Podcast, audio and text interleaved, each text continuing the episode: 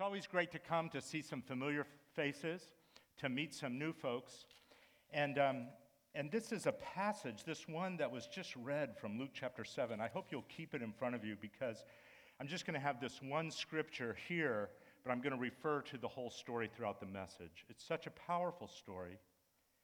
And it, it, in it, Jesus imparts a spiritual principle that I find myself in both my personal life and my ministry continually coming back to and pointing other people back to.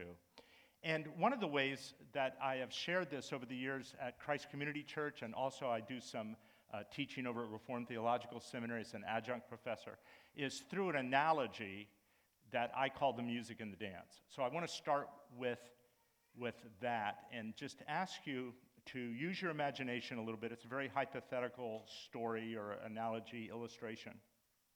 I want you to imagine a house in which people are living, uh, some of whom are hearing and some are deaf. They're all living together in the same house.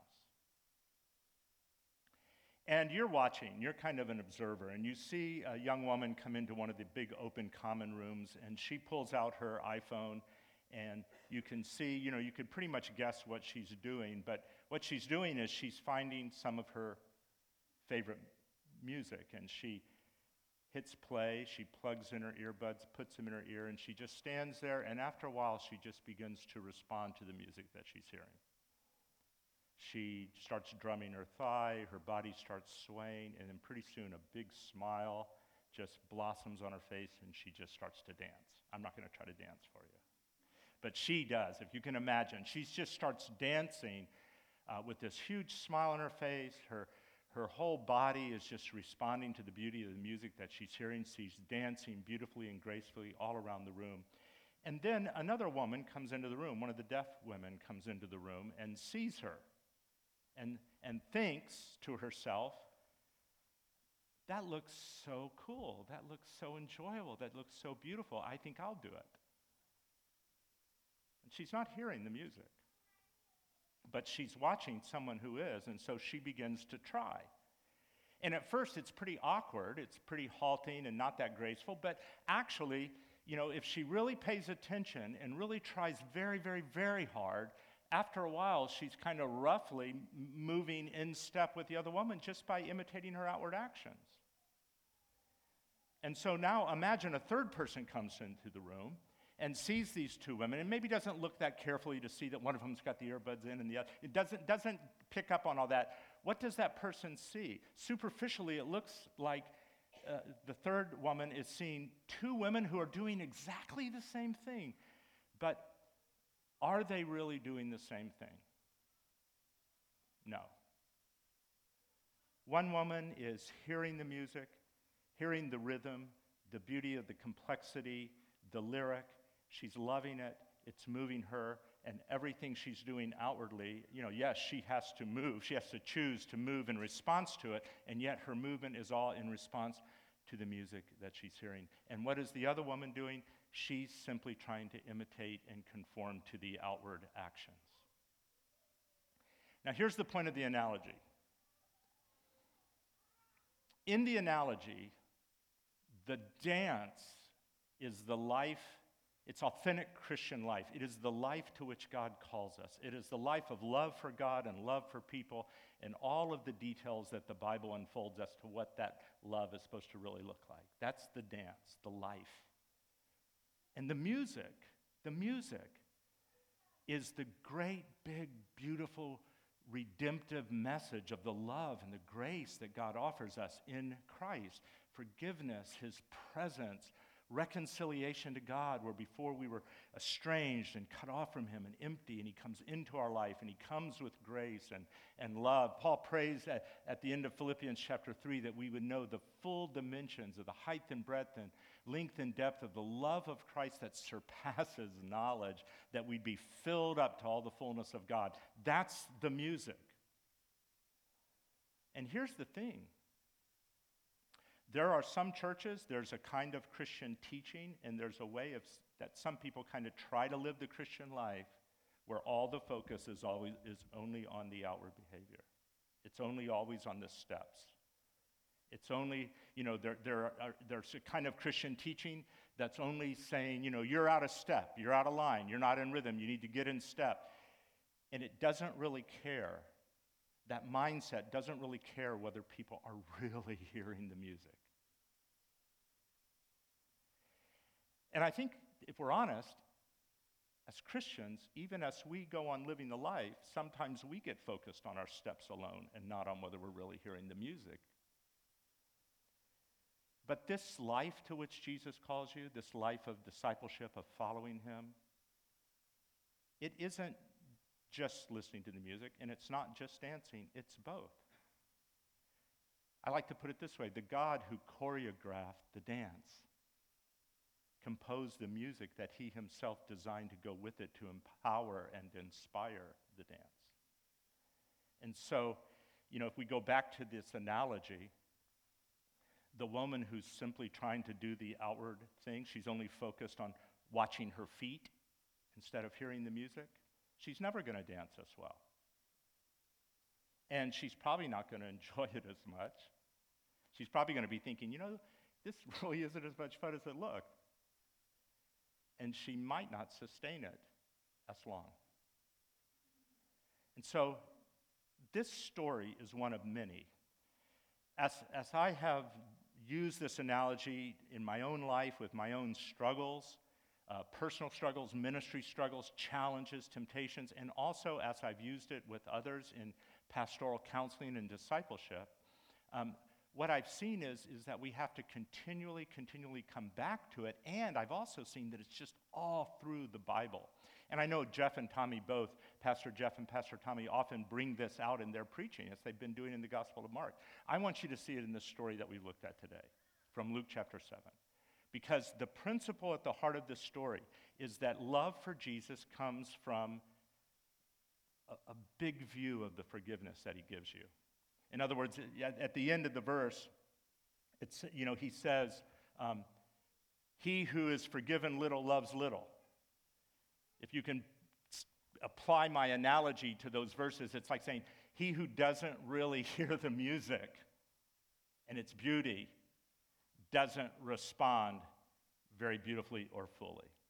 And so that's the principle in this passage. It's that, that it, devotion to Jesus and the life of discipleship comes from the realization of His grace for us. The interesting thing is, if we ask each other, if we ask ourselves as Christians, well, what is grace? It's easy to define it. We can say the words and know the words. We can say grace is God's love that is undeserved and unearned, that is freely given to us in Christ through faith in Him alone. That's, that's what grace is. But when you see in the stories like this, what grace really looks like and how it works in real life and in the lives of real people, one of the things that you discover sometimes is that, that it's easy to miss the reality of grace. It's, maybe it's especially easy for religious people to miss the reality of grace and not really hear it and appreciate it. So here's how I see this in Simon. Simon in the story, this story sometimes in your Bibles it'll be introduced with the headline um, or like a, a the editors of the Bible will insert a topic heading over it, and they'll often say, This is the story of the sinful woman who anointed Jesus. But it's actually the story of two people it's Simon and the woman. And Simon, he misses out on a lot of things that the woman gets. At the end of the story, Jesus says the woman got grace, salvation, forgiveness, peace, and love. Simon misses all that. And that's part of the message of this story, too. You can be, you can be a very uh, spiritual person in some sense and miss the grace of God. You can be very religious. Luke is careful to tell us in the opening of the story that Simon was a Pharisee. The Pharisees were like the religious fundamentalists of their day. They were the guys that listened to John Piper and John MacArthur. They were not the guys that went out and partied hard on Saturday night and came limping into church on Sunday morning for the kids' sake or something. They were into it. And yet, at the end of the story, Simon misses out on the grace, the peace, the love, the salvation. The woman gets it.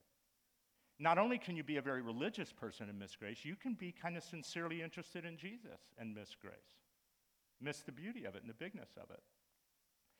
We know that because there are only two Pharisees in the whole New Testament that we're told, at least, you know, I, I love it if you find that I'm mistaken on this, but as far as I know, only two Pharisees who ever actually show some initiative to kind of sit down with Jesus and get to know him and understand him better. One is Nicodemus, who comes to him at night in John chapter 3 because he, he wants, he's interested, he's intrigued, but he doesn't want anybody else to know that he's interested in Jesus. The only other example of a Pharisee, one of these religious fundamentalist leaders in, in Israel, kind of reaching out to Jesus and showing a sincere interest in him, is Simon, who invites him to his house to a dinner.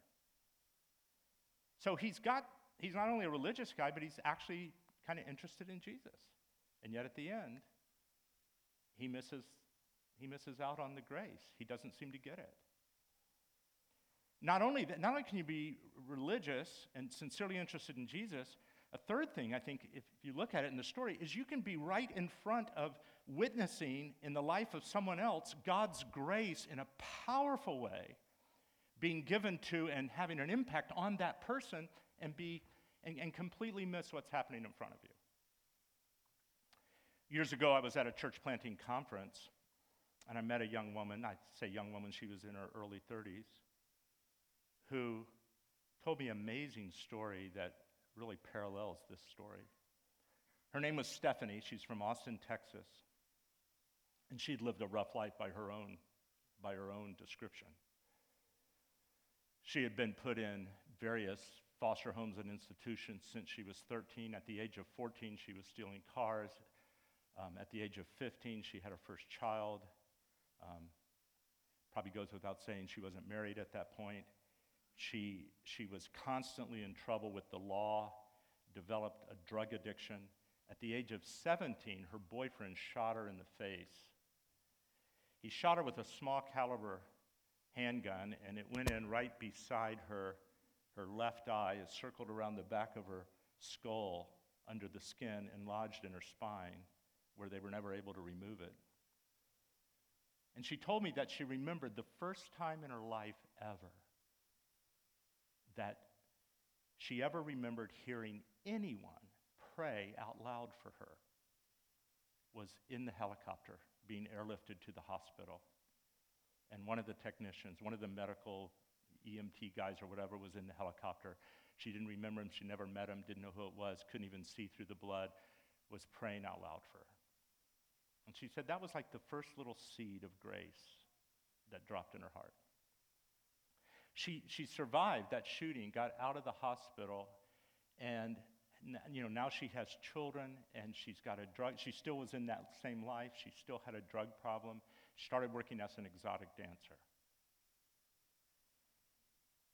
And she said one, one afternoon, she was sitting in her living room and her three or like three going on four year old daughter came excitedly running into the living room with one of these like high stiletto heeled platform clear plexiglass dancing shoes that she wore when she was working. And her little girl comes running in and she says, Mommy, I knew it. And her heart sank. Of course, she was naive about what her little girl might be able to put together from that shoe, but she was for a second thinking the worst, and then a little girl said, You're Cinderella. And someday the prince is going to come and bring your other glass slipper.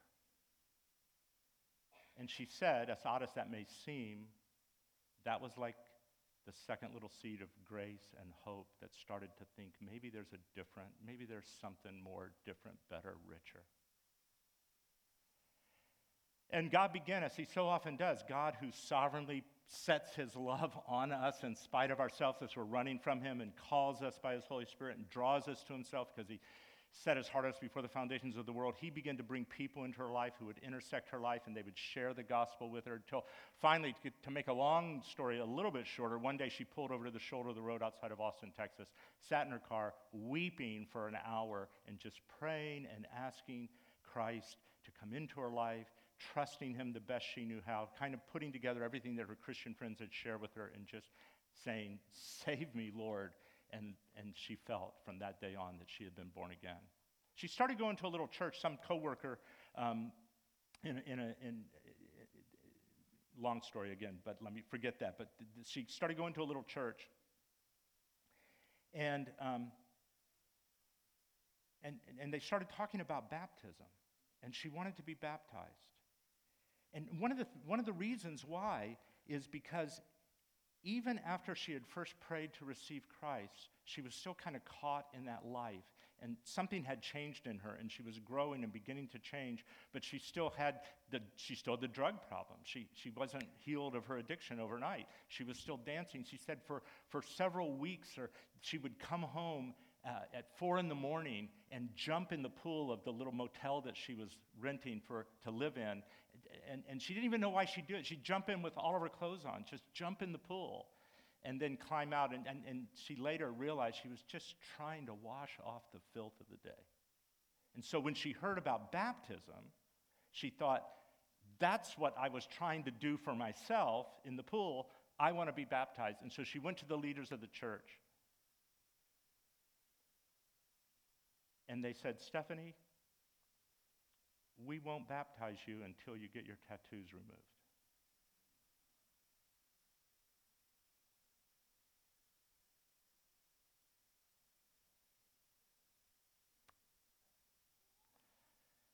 I don't know. I don't know if any church nowadays would still do this. This is like 25 years ago, but still, can you imagine?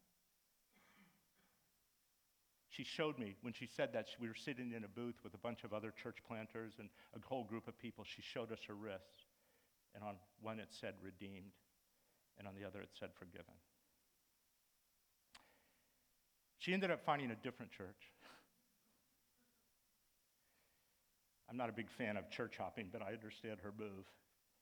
She was baptized, and she later started a ministry for women who had been involved in the kind of life that she'd been involved in. It was called New Song Austin. New Song Austin. I share all that story, and I know it's kind of long, but it, it's a beautiful story of God's grace, and it reminds me of the woman in the story. But it also shows us that sometimes, like, the, like I think the leaders in that church, you can be looking right at amazing grace happening in someone's life.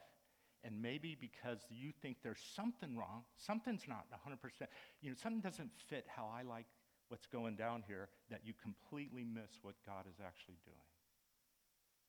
And you can be thinking a lot and miss it, because Simon is thinking. There's a place in it, if you look, I don't know exactly what verse is it, but there's a place where it says, And Simon said to himself, you know, that doesn't mean he said it out loud. That means he's thinking. And he's so logical. He's got, he's not just being, you know, you might think he, he's not just being purely emotional, like, you know, I don't like this kind of person. He's thinking, okay, Jesus is supposed to be a prophet. If he's a prophet, he'd know what kind of woman this is. And if he knew what kind of woman is, and she's touching him like this, weeping and anointing his feet, he wouldn't let that happen because as a prophet who knew, you know, so there's this whole logic. And so to me, the the, the fourth thing is that you can not only be religious and interested in Jesus and right in the presence of amazing grace, and you could be thinking a lot in your head and think you're being logical and miss completely how beautiful and amazing and awesome God's grace is. And there's a point where Simon, you know, he says to Jesus, um, you know, you, or Jesus says to him, you know, I came into your house. He, it's not he says it to Jesus. It'd be I'd be clearer if I stood there and read my notes, right? But I'd rather speak to you this way today. It's Jesus who says to him, I came into your home and you didn't offer me water to wash my feet. She wet my feet with her tears. She anointed my feet with her oils. She hasn't stopped kissing me. And I can imagine, okay, here I'm imagining, I can imagine Simon saying, What do you want from me? I invited you to my house. I've given you a meal. You want me to kiss your feet? You want me to anoint you with oil? You want me to be crying? And the reality is, I think Jesus is, is saying, Yeah. Maybe not exactly that, but I want something like that. I want something real to be happening with us. One of the interesting asides here is that Simon seems to be especially disturbed by all the touching. She's touching him. If he was a prophet, he wouldn't let her touch him. What if that's exactly what Jesus is after all the touching? Jesus actually wants to touch you powerfully with his amazing grace. And then he wants you to touch him passionately with your worship and your heart and your life and your love. And so I think, you know, the lesson of Simon is for us to just stop and kind of take, you know, do a, a, an evaluation, a, a, fearless personal self inventory of our hearts and ask ourselves, in spite of the fact that I may be religious and kind of interested in Jesus and I think a lot and all of that, am I really seeing how big grace is? And I'm, am I letting it touch me? And am I touching Christ back with my life and my love and my, my passion and my devotion because of the way he's touched me? Because if all we do, if all we do is come and hear excellent teaching from the Bible and take really good notes and download all the information on the hard drives of our minds, and you don't really weep ever, and you don't really worship very passionately, and you don't really love him, then you might be a little too much like Simon. And you need to know that even religious people can completely miss the beauty of the grace of God and be deaf to the music. The lesson of the woman is that when we do realize the bigness and the beauty of grace, it's powerful. And I think that's important because sometimes, you know, excuse me, I keep sticking into the corner of that thing. Sometimes, sometimes people are afraid of grace. That if we were really to believe in this just total, lavish, unimaginably gracious grace, that it would lead to kind of sloppy living. And that's a valid concern. The Bible addresses that in many places, but this passage goes right to the heart of things. And what it shows us in the story of the woman is that far from leading to sloppy living, it created a profound change in her. I mean, grace you know, what, what, we, what he, we see in the woman is that grace, when truly received, doesn't cheapen your devotion to Jesus. It, it deepens it, it awakens a response of love. And Jesus makes this point in three ways in the story. First, in verses 41 through 43, he tells the story of the two debtors. And that's what everybody's familiar with, but just real simply and quickly, these two debtors uh, 500 denarii and 50. That's roughly, if you round it off and, and give me a little bit of grace, that's roughly like two years' wages compared to two months' wages.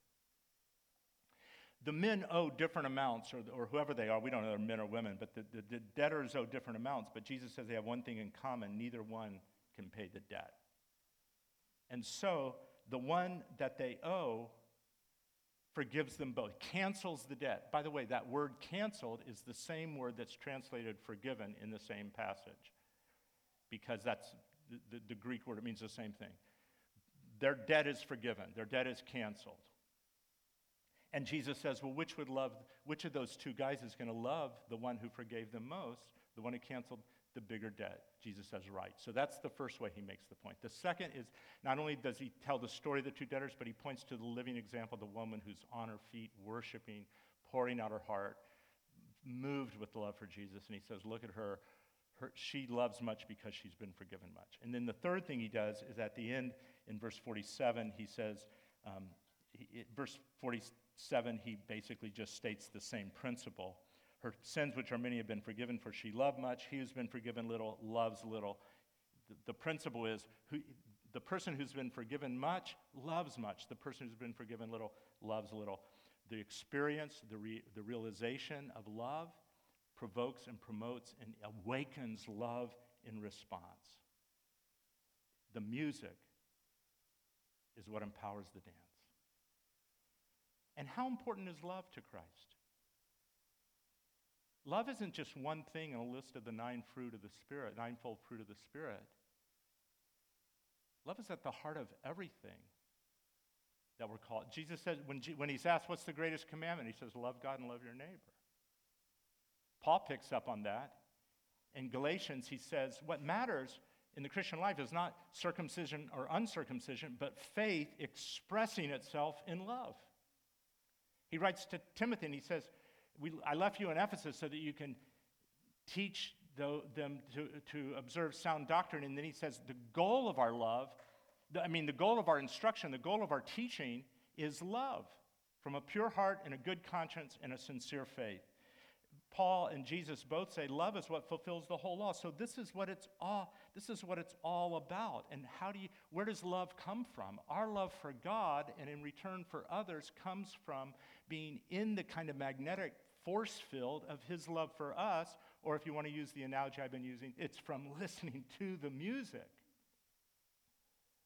feeling it deeply, and responding to it.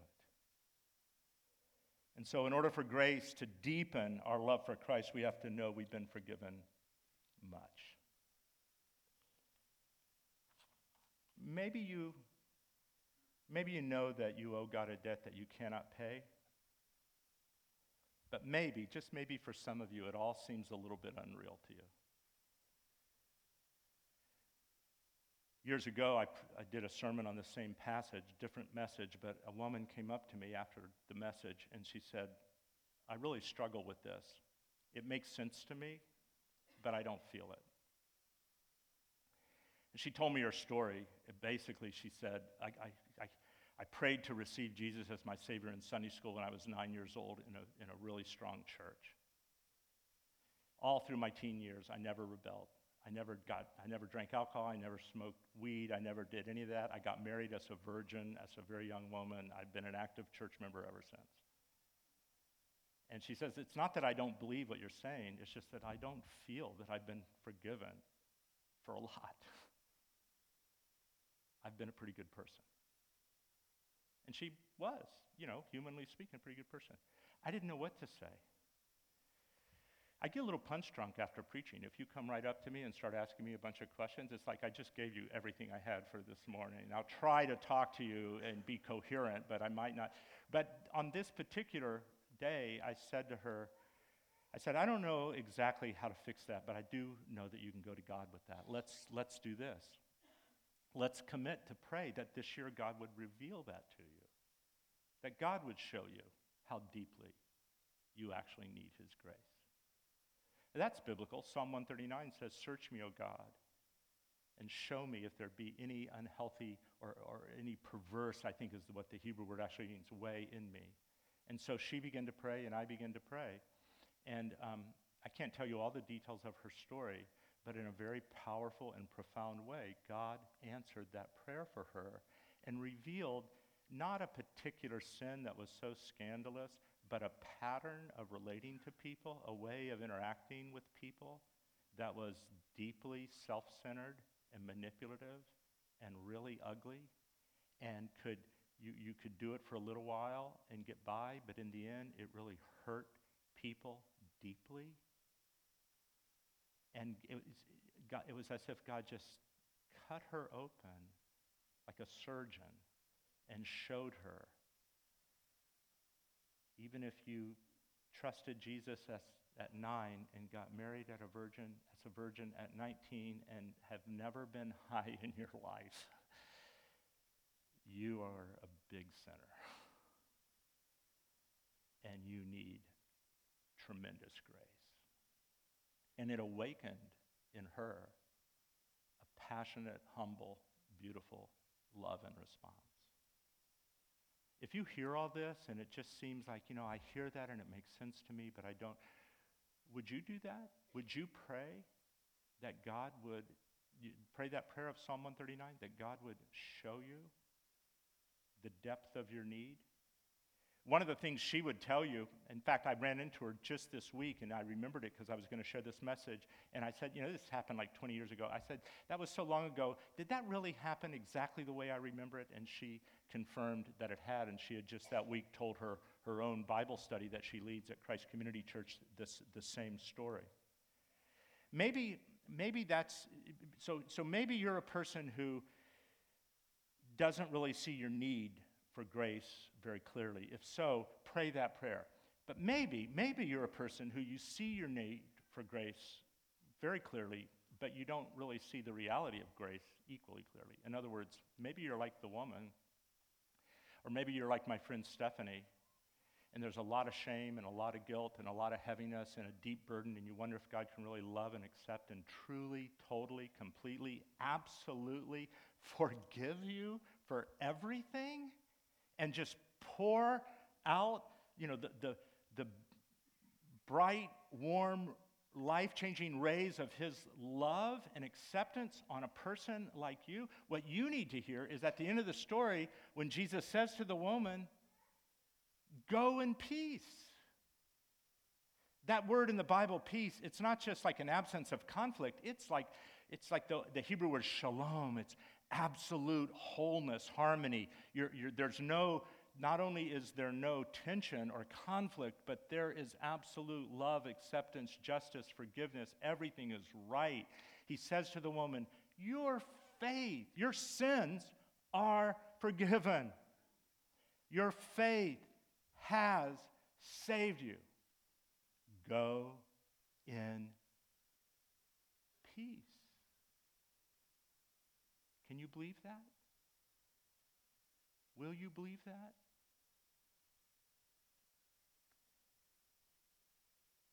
When we first become Christians, I want to close with kind of a, I, I started to say a visual, but I'm going to have to just kind of ask you to imagine it. When we first become Christians, we understand something of our sinfulness and our need for grace and God. But we also understand something of God's perfection and His holiness, and that there's a gap between the two. And we can't bridge it.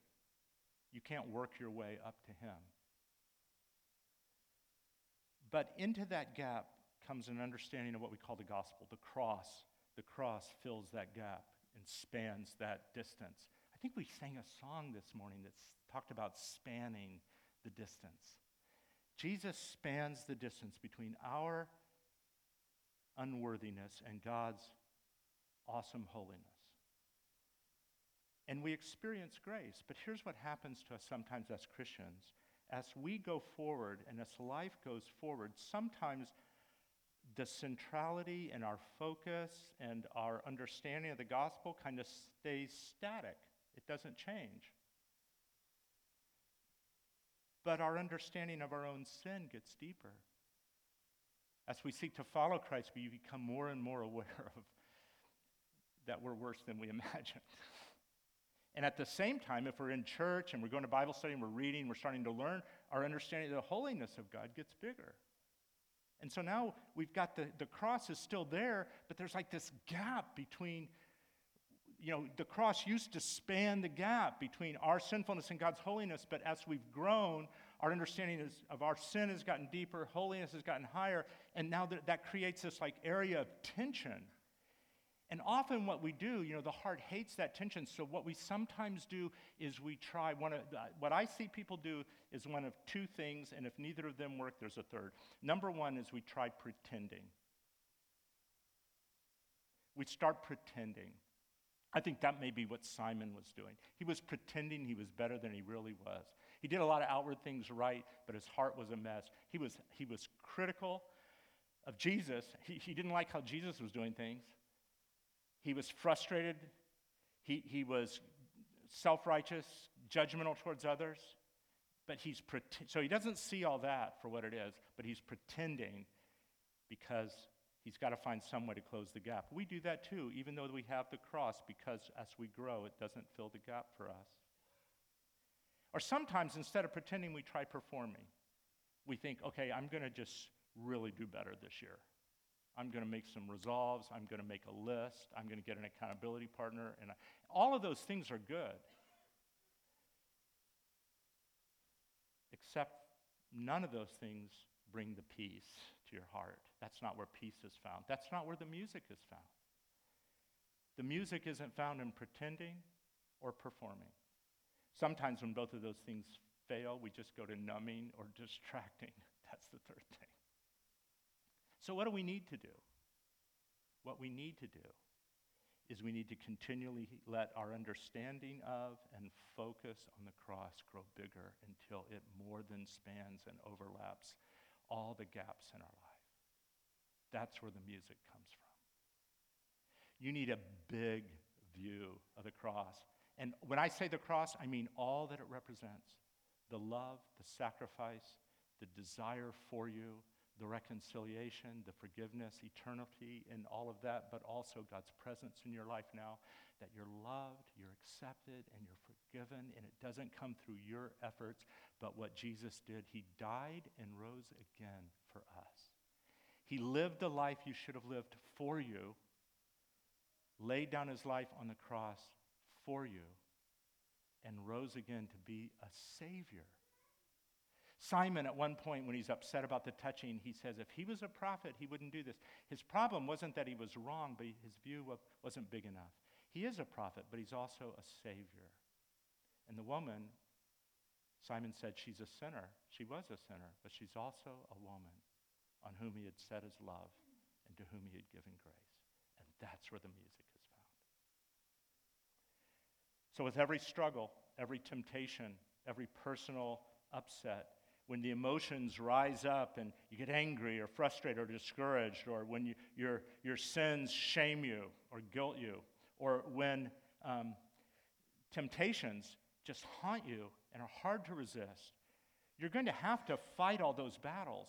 But before you just start trying harder, or maybe, maybe if you want to be even more particular, as you start to try harder to enter into the battle, turn up the music and listen so that you actually can dance the dance. That you're not doing you're not fighting the fight in order to get his grace, but empowered and fulfilled and filled up and sustained and nourished by his grace.